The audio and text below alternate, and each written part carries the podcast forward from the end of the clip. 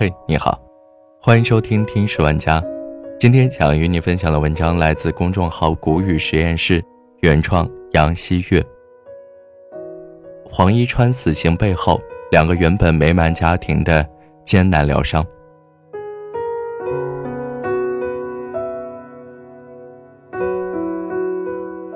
上海市第一中级人民法院依法公开宣判被告人黄一川故意杀人案。以故意杀人案对被告人黄一川判处死刑，剥夺政治权利终身。法院经审理查明，被告人黄一川因自认为遭到他人的侮辱和伤害，遂产生杀害无辜儿童以泄私愤的歹念。在等待判决的背后，是两个家庭联手抵挡悲痛、竭力面对未来的揪心生活。孩子出事后有两个月。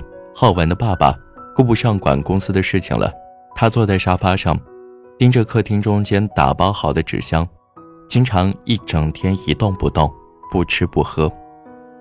这些大大小小的纸箱，原本要在六月二十九号运往深圳，但现在只能在上海和隐忍而疼痛的回忆一起堆着，因为他们最想带走的儿子浩文。六月二十八号，永远留在了上海，与他的同学轩轩一起，倒在了徐汇区浦北路。这里是上海世界外国语小学东校区，是上海最好的民办小学之一。能入读这所学校，都是被命运垂青的孩子，他们毫不例外出生于殷实的家庭。学校每年会从大量申请入学的学生中优中择优，教学质量在全国名列前茅。父母们满怀希望地把他们送到这里。二十九岁小城青年黄一川来到这里时，则带着绝望。到上海快一个月了，他还没找到工作，暂时落脚于浦东的廉价宾馆。他用手机搜索到这所学校的相关信息后，六月二十八号上午，穿着格子衬衫的黄一川决定出门，乘公交到浦北路，随身带了一把菜刀。你赶快到学校门口来见轩轩一面。轩轩和浩文被人砍了，轩轩说不定还有救。浩文凶多吉少。轩轩妈妈一辈子都不会忘掉那个电话。正在家里打包行李的她，呆住了，震惊了，濒临崩溃了。要知道，半个小时之前，她还和孩子们在一起，见证了一个骄傲与荣耀的时刻。这一天是上海世界外国语小学举行颁奖仪式与结业典礼的日子。暑假前的最后一天，四年级的轩轩与浩文两个可爱的男孩，彼此是最要好的伙伴，非常期待这一刻的到来。他们将获得班级奖学金，这是专门颁发给致力于学习且有杰出表现的孩子们的荣誉。一个班只有八个名额。像所有用心栽培孩子的家长一样，不错过孩子的任何一个成长时刻。两位妈妈也出席了颁奖礼，他们为社会提前预备了一个优秀人才的愿望，似乎越来越清晰。而孩子们的未来看起来光芒闪烁，这是一条被无数重视教育的家庭印证过的成长道路。在国内度过童年，在家里说中国话。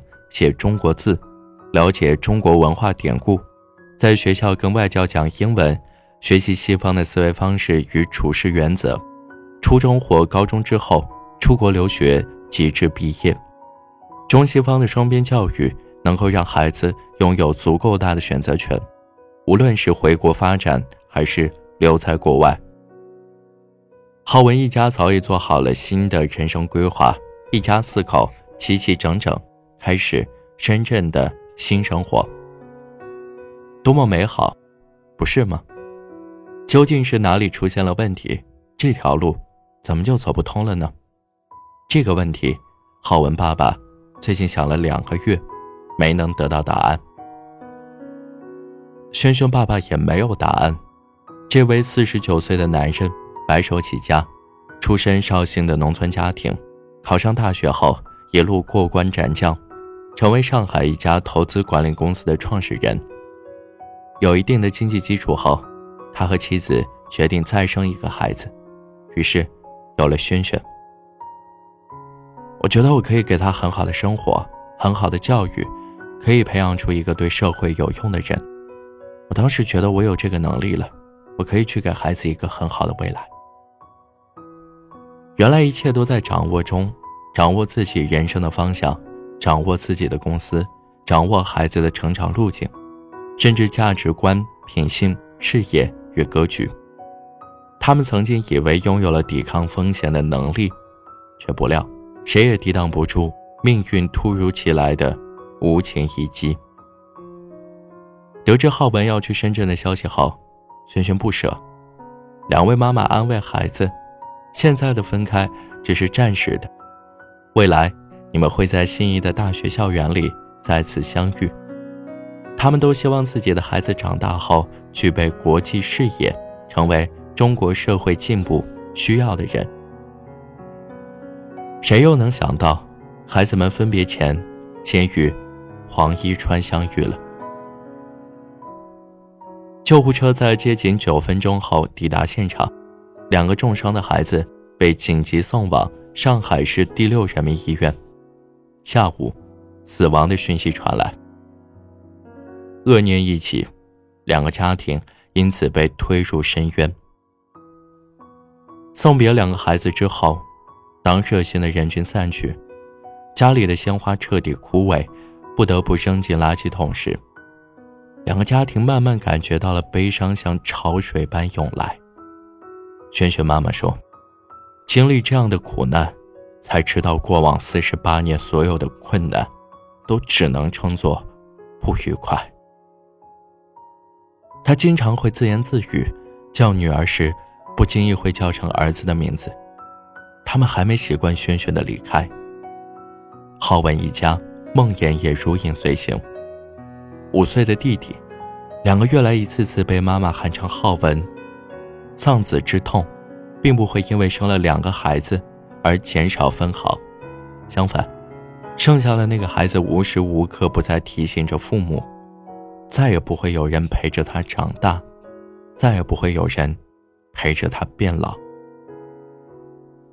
事情刚刚发生的时候，我说什么也接受不了。我觉得浩文没有走，浩文还在。现在，我好像真的意识到，浩文没有了，这才是最可怕的。我不知道要怎样继续生活下去。浩文的妈妈虽然跟弟弟讲过，哥哥已经不在了，不能完全理解的弟弟，还会时不时问妈妈：“我什么时候？”能跟哥哥视频，他陷入绝望，而这些情绪又不能跟浩文的爸爸倾诉，因为只要一提这件事，浩文爸爸就会崩溃，两个人只能分别求助于各自的心理医生。抗抑郁的药物能够让浩文妈妈多睡一会儿，但睡醒之后，他仍然会觉得心被戳了一个大窟窿。因为自己就在事发现场，他无法原谅自己。为什么没有走在孩子后边？为什么没能挡住砍向孩子的刀？浩文妈妈一度不敢面对萱萱妈妈，她觉得，如果不是带孩子们去吃必胜客，可能就不会面对这个悲伤的结局。萱萱妈妈则安慰她：“如果不是我们的孩子。”可能也会是别人家的孩子。没有抱怨。两个受伤害的家庭现在结成了紧密的纽带，一起处理后事，一起去检察院，一起吃饭，一起回忆孩子的过往，一起互相鼓励扶持。浩文妈妈跟萱萱妈妈分享了两个月以来，她最开心的时刻，是有一次做梦，梦到。浩文没事。别人跟我说我的孩子出事了，我就到处找，终于找到了，孩子没事，我就好高兴啊，拉着他的手一起回家。那个梦特别真实，我是笑着醒来的。浩文妈妈哭着说道：“她靠抗抑郁的药物撑过了这段时间。”比萱萱大九岁的姐姐。主动要求陪浩文弟弟玩耍。她特别后悔，觉得以前陪轩轩的时间太少，想补偿在浩文弟弟身上。两家人筹划着将孩子遇害获得的保险金全部捐出来，组成一个公益基金，帮助那些因意外离世的孩子的家庭。触景伤情，是两个家庭共同面对的困境。心理医生建议他们，至少最近一年，都不要换环境，要在这个曾经有浩文、轩轩，现在没有他们的环境中继续生活下去，坚强的面对。浩文爸爸不仅工作完全停了下来，一家人去深圳的计划也无限期搁浅。他变得丢三落四，朋友千叮万嘱，在给儿子做法事时，他还是忘记了带上照片。每天接送弟弟上下幼儿园，他不再允许弟弟围着他身前身后的奔跑，一定要牵着弟弟的手，把他交到老师手中，才放心离去。遇难的前一天，轩轩在暑假生活里写了一首小诗。时间太短暂，来不及说一句真心话。我渴望有一双翅膀。熊爸熊妈都认为这是某种启示，也许轩轩提前就知道了自己即将前往天堂。